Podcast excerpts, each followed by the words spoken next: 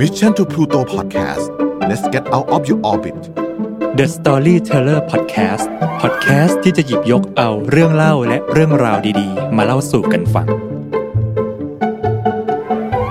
สวัสดีครับ ยินดีต้อนรับเข้าสู่ The Storyteller Podcast นะครับ คุณอยู่กับผม เบียร์ชลัดอัศวสุวรรณวันนี้นะครับก็อยากจะมาชวนพวกเราคุยในเรื่องของคำว่า โอกาสอ่าเรามักจะเคยได้ยินใช่ไหมครับ กับคำว่า โอกาสมีอยู่รอบๆตัว ใครบ้างครับที่วันนี้ฟังคำนี้แล้วคิดเหมือนผมบ้างครับว่า เออมันจริงนะ แต่หันไปรอบตัวทีไรไหนวะโอกาส หลายๆครั้งนะครับ เราได้ยินคำนี้เนาะแต่เราก็ยังงงๆอยู่แล้วมันจะยังไงแล้วเราจะเริ่มต้นยังไง วันนี้นะครับก็มีนิทานเรื่องหนึ่งนะครับ มาเล่าให้พวกเราฟังเกี่ยวกับคำว่าโอกาสเนี่ยแหละครับนิทานเรื่องนี้นะครับมีชื่อว่า เศรษฐีฟางเส้นเดียว เรื่องก็มีอยู่ว่านะครับก็มีเด็กหนุ่มคนหนึ่งนะเขาก็เป็นลูกลูกชาวนาเนาะซึ่งแน่นอนนะครับก็คือคุณพ่อคุณแม่เนี่ยเขาก็เลี้ยงดูมาอย่างดีทำให้เด็กคนนี้มีจิตใจที่ดี มีความซื่อสัตย์สุจริตเนาะแล้วก็ที่สำคัญเลยคือมีความมุมานะและขยันหมั่นเพียรมากๆ เด็กคนนี้ก็ขยันขันแข็งในการทำงานมากนะครับในการเป็นทำไร่ทำนาของตัวเอง เพราะมีความฝันครับว่าวันหนึ่งในอนาคตอะอยากจะร่ำรวยเป็นเศรษฐีจะได้ดูแลและเลี้ยงดูคนในครอบครัวได้ และเด็กน้อยคนนี้ครับ ก็มีความศรัทธามากๆเลย ทุกเช้าและเย็นครับ ก่อนและหลังทำงาน เขาจะเดินทางไปที่ศาลเจ้า เพื่อบูชาเจ้าแม่กวนอิม ทุกวันครับเขาจะไปบูชาเจ้าแม่กวนอิม แล้วก็ขอพร ขอให้วันหนึ่งเนี่ยเขาเติบโตขึ้น เติบโตเป็นเศรษฐีแล้วก็ร่ำรวย จะได้ดูแลคนรอบๆข้างได้ดี อ่าและด้วยความที่เด็กหนุ่มคนนี้เป็นคนดีอย่างที่ผมบอกเนาะแล้วก็ซื่อสัตย์สุจริตขยันขันแข็งมาก วันหนึ่งครับ เจ้าแม่กวนอิมก็เลยรู้สึกเห็นใจ แล้วก็อยากที่จะให้พรเด็กคนนี้ ในคืนนั้นเองครับในขณะที่เด็กหนุ่มคนนี้กำลังหลับสนิทเลยด้วยความที่เหนื่อยล้าจากการทำงานมาทั้งวัน เจ้าแม่กวนอิมก็มาเข้าฝันครับ มาให้นิมิต แล้วก็บอกว่า พรุ่งนี้ตอนที่เจ้าเนี่ยนะ ไปที่ศาลเจ้า หลังจากที่มาบูชาเจ้าแม่กวนอิม บูชาข้าเสร็จแล้วเนี่ย เมื่อเจ้าเดินออกจากประตูอะข้าจะให้โอกาสเจ้า ถ้าเจ้าคว้าโอกาสอะไรได้อะ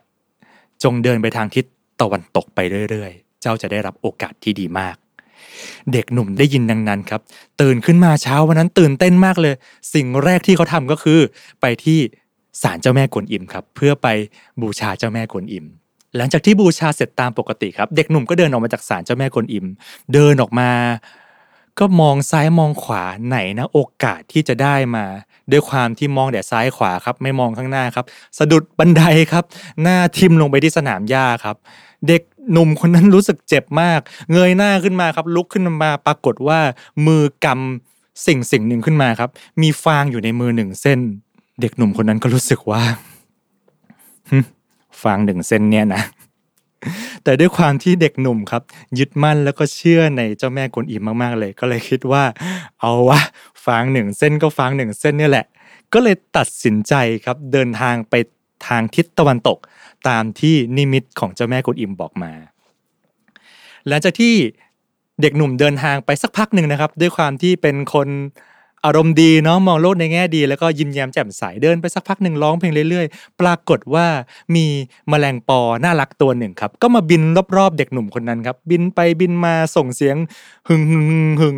เด็กหนุ่มก็เลยเริ่มนึกสนุกครับ ก็เลยจับแมลงปอตัวนั้นผูกกับเส้นฟาง แล้วก็เอามาเขาเรียกมาแกว่งเล่นกลายเป็นของเล่นไปซะงั้น เดินไปร้องเพลงไปด้วยความสนุกสนานเนาะเดินไปสักพักหนึ่งนะครับ ก็ไปเจอจวนของผู้ว่า ปรากฏว่าในจวนของผู้ว่านั้นเนี่ยภรรยาของผู้ว่าเพิ่งมีลูกน้อย ลูกกำลังร้องไห้กระจององแงเลย น่าจะเพราะว่าเดินทางไกล ก็เลยเหนื่อยงองแงเลย ในขณะที่เด็กน้อยคนนั้นครับ มองมาเห็นเด็กหนุ่มคนนี้กำลังเล่นกับแมลงปอด้วยเชือกฟางอยู่เนี่ยเด็กน้อยคนนั้นก็กระจองงองแงขึ้นมามากกว่าเดิมอีก บอกว่าอยากได้ของเล่นอันนั้นน่ะอยากได้ของเล่นเล่นอันนั้นน่ะ ก็เลยทำให้แม่เนี่ยครับต้องเดินมาขอเด็กหนุ่มคนนี้ครับว่ายกแมลงปอกับฟางเส้นนี้ให้เป็นของเล่นของลูกของฉันได้ไหมด้วยความใจดีครับ เด็กหนุ่มก็เลยยกให้ เด็กนั้นก็หยุดร้องไห้ในทันทีเลยครับ คุณแม่ก็รู้สึกประทับใจในน้ำใจของเด็กหนุ่มเป็นอย่างมาก แล้วก็รู้สึกว่า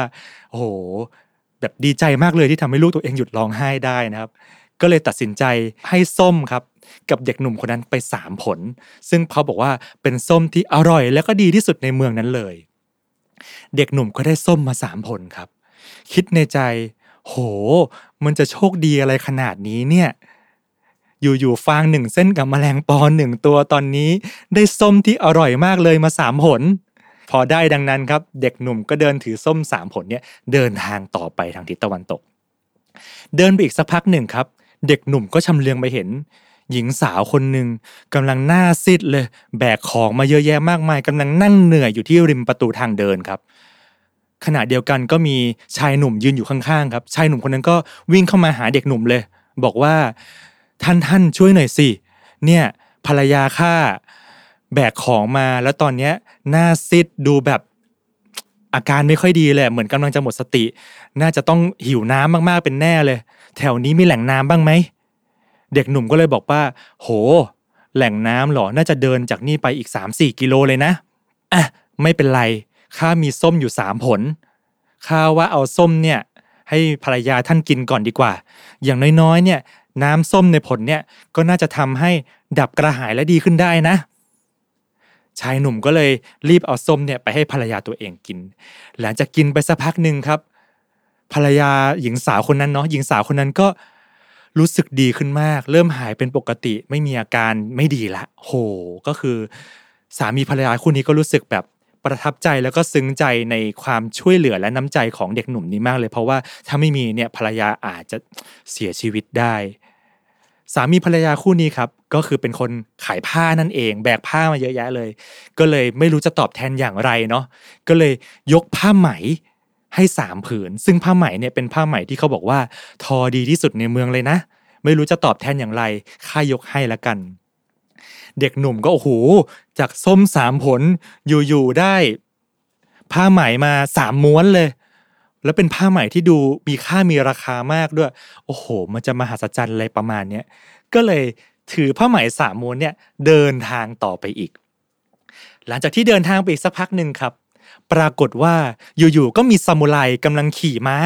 แล้วเป็นม้าพยศด้วย ม้าก็พยายามดีดซามูไรเนี่ยออกจากหลังให้ได้เลย แต่สุดท้ายเนี่ยก็มีเขาเรียกว่ามีลูกน้องตามมาอีกสองคนวิ่งตามมาช่วย หลังจากที่แบบฟัดเวียงกันสู้กันอยู่สักพักหนึ่งม้าอยู่ๆก็หมดแรงครับ แล้วก็ล้มลงเหมือนจะหมดสติไป สมุไรก็เลยลงจากหลังม้าได้ แล้วก็โมโหเป็นอย่างมากเลย เลยบอกให้ลูกน้องสองคนนั้นน่ะ บอกว่าให้ฆ่าม้าตัวนั้นทิ้งซะ แล้วสมุไรก็เดินกลับไปเลยลูกน้องสองคนก็เงยเงยงะครับว่าเออเอาไงดีเนี่ยจะฆ่าม้าตัวนี้ดีไหมแต่ด้วยความที่เด็กหนุ่มเนี่ยเป็นคนจิตใจดีครับ ก็เลยเดินเข้าไปหาลูกน้องทั้งสองคนนั้นครับ แล้วก็ต่อรองครับว่า ม้าเนี่ยมันก็ทำอะไรไม่ได้แล้ว แล้วตอนนี้มันก็ดูไม่รู้จะตายไหมท่านอย่าฆ่ามันเลย เอางี้ข้าขอแลกละกันข้าจะยกผ้าไหมผืนงามเนี่ยให้ท่านหนึ่งผืน และข้าของม้าตัวนี้ได้ไหม ไว้ชีวิตมันเถอะ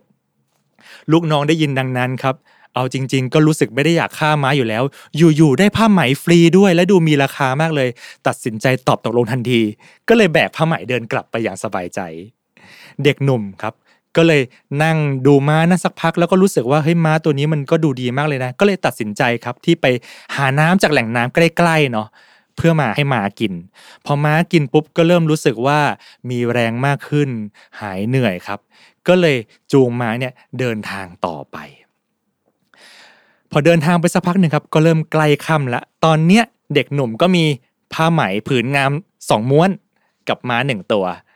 เหลือไปเห็นมีบ้านชาวนาอยู่บ้านหลังหนึ่งครับ ก็เลยตัดสินใจเพราะว่าใกล้มืดละ ก็เลยเดินไปที่บ้านหลังนั้น แล้วก็เคาะประตู ก็มีสามีภรรยาชาวนาครับเดินออกมา เด็กหนุ่มก็เลยบอกว่าข้าขอที่พักหน่อยได้ไหมเนี่ยข้ามีผ้าไหมอยู่สองผืนนะข้ายกให้ท่านหมดเลยข้าขอแค่วันนี้หาหญ้าให้ม้ากินหน่อยเพราะม้าเหนื่อยมาก แล้วข้าก็ไม่ได้ทานอาหารไม่ได้กินอะไรเลยมาทั้งวันแล้วข้าขออาหารเย็นหน่อยได้ไหมสามีภรรยาชาวนาคู่นั้นครับ เห็นดังนั้นแล้วแบบได้ผ้าใหมมาด้วย ก็รู้สึกยินดีแล้วรู้สึกโชคดีเป็นอย่างมากเลย ก็เลยจัดอาหารให้ เด็กหนุ่มกิน ในขณะเดียวกันก็หาหญ้าให้หมากินด้วย แล้วก็ชวนเด็กหนุ่มคนนั้นครับว่า คืนนี้ก็นอนพักซะที่นี่เลยละกัน เช้าค่อยเดินทางต่ออ่าเด็กหนุ่มก็ได้กินอาหารม้าก็ได้กินหญ้า และนอนพักผ่อนอย่างเต็มที่ จนเช้าวันรุ่งขึ้น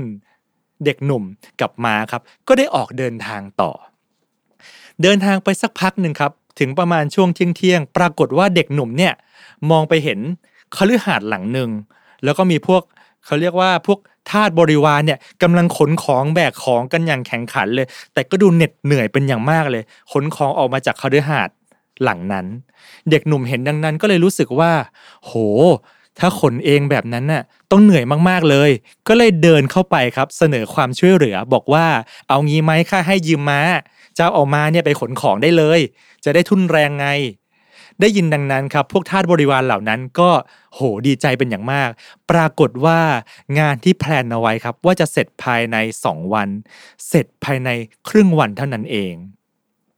พวกข้าทาสบริวารเหล่านั้น ก็ขอบคุณเด็กหนุ่มเป็นอย่างมาก ในขณะเดียวกันครับ ก็มีเท่าแก่ครับ ซึ่งเป็นเจ้าของคฤหาสน์เดินออกมาเห็นพอดี ก็เลยรู้สึกประทับใจครับในน้ำใจแล้วก็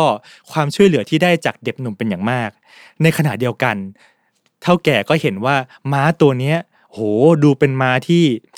สวยงามมีกำลังวังชามากเลย จึงได้ถามเด็กหนุ่มครับว่า เนี่ย เจ้าหนุ่มข้าเนี่ยนะเป็นเจ้าของคฤหาสน์หลังนี้เองแหละ แล้วข้าก็มีเลือกสวนไร่นาเยอะแยะมากมายเลยข้าต้องเดินทางไปต่างเมืองเป็นประจำและบ่อยๆ ยังไงเนี่ยข้าอยากซื้อม้าของเจ้าอะจะได้ไหมเด็กหนุ่มก็มองหน้าเนาะแล้วก็บอกว่าแล้วท่านจะให้เป็นเงินหรือ เท่าแก่ก็บอกว่า เอางี้ละกันข้าว่าข้าให้ที่นาเจ้าเพราะข้ามีที่นาเยอะข้าให้เจ้าสิบไร่เลย เจ้าจะเอาไหมหรือเจ้าจะเอาเป็นเงิน เด็กหนุ่มได้ยินดังนั้น เด็กหนุ่มก็เลยพูดกับตัวเองว่า อืมจริง ๆ ถ้าได้เงินมาเงินใช้แป๊บเดียวก็หมด แต่ถ้าข้าได้ที่นามาเนี่ยข้าสามารถทำมาหากินได้ และถ้าขยันขันแข็งสักหน่อยเนี่ย ที่นาเนี้ยน่าจะเลี้ยงข้าได้ตลอดชีวิตเลยนะเนี่ย เด็กหนุ่มเลยตอบตกลงไป เท่าแก่ก็เลยได้มาไป และด้วยความที่เท่าแก่ครับ ได้ฟังทัศนคติของเด็กหนุ่ม ก็เลยเกิดความประทับใจเป็นอย่างมาก ก็เลยเสนอ เรียกว่าออปชันเพิ่มให้กับเด็กหนุ่มก็คือ ในวันที่ข้าเนี่ยเดินทางไปต่างเมืองอะจะเป็นอะไรไหมถ้าข้าเนี่ยขอร้องให้ท่านเนี่ยที่ต้องทำที่นาอยู่ตรงนี้อยู่แล้วอะทำไร่ทำนาตรงนี้อยู่แล้วเนี่ยในที่ดินแห่งเนี้ยอาศัยซะที่คฤหาสน์ข้าเลย ช่วยดูแลคฤหาสน์ให้ข้าหน่อย เด็กหนุ่มคนนั้นครับ ก็เลยได้เข้าไปอยู่ในคฤหาสน์ในขณะเดียวกัน เขาก็ยังขยันขันแข็งทำมาหากินเหมือนเดิมทำไร่ทำสวนทำนา จนกระทั่งได้ผลผลิตมากมาย แล้วก็ไปขายได้เงินมาเป็นจำนวนมาก ท้ายที่สุดเด็กคนนี้ครับ ก็เลยเป็นเศรษฐีขึ้นมาในที่สุดนั่นเอง ชาวบ้านรู้จักเศรษฐีคนนี้ครับ ในชื่อว่าเศรษฐี ฝั่งเส้นเดียว เรื่องก็จบประมาณนี้นะครับผม สิ่งที่อยากจะเล่าให้พวกเราฟังทั้งหมดนะครับ ผมว่าเรื่องนี้นะครับในหลาย ๆ ครั้งเนาะโอกาสที่เราบอกว่าอะไรนะโอกาสอยู่รอบๆตัวเรานะครับ แต่หลาย ๆ ครั้งโอกาสมักจะมาในรูปแบบที่เรามองไม่เห็นว่าเป็นโอกาส จริงไหมครับ แต่ หลาย ๆ ครั้งเนี่ยครับการที่เราคว้าโอกาสเล็ก ๆ ที่เรามองอะไรไม่ค่อยออกเนี่ยแหละ มักจะนำไปสู่โอกาสครั้งถัดไป และตราบใดก็ตามครับ ที่เรายังมีความมุ่งมั่นและขยัน และมีความฝัน โอกาสนั้นครับ ก็อาจจะนำเราไปสู่ความฝันในที่สุดคาฤหาสน์และเงินทองมากมายของเด็กหนุ่มคนนี้ครับ ก็เริ่มต้นจากเพียงแค่ฝางเส้นเดียวเท่านั้นเอง วันนี้นะครับ ลองหันไปมองรอบๆตัวคุณครับ คุณอาจจะเจอฟางเส้นเดียวเส้นนั้นวางอยู่ก็ได้นะครับ สวัสดีครับ Mission to Pluto Podcast let's get out of your orbit The Storyteller Podcast Podcast ที่จะหยิบยกเอาเรื่องเล่าและเรื่องราวดีๆ มาเล่าสู่กันฟัง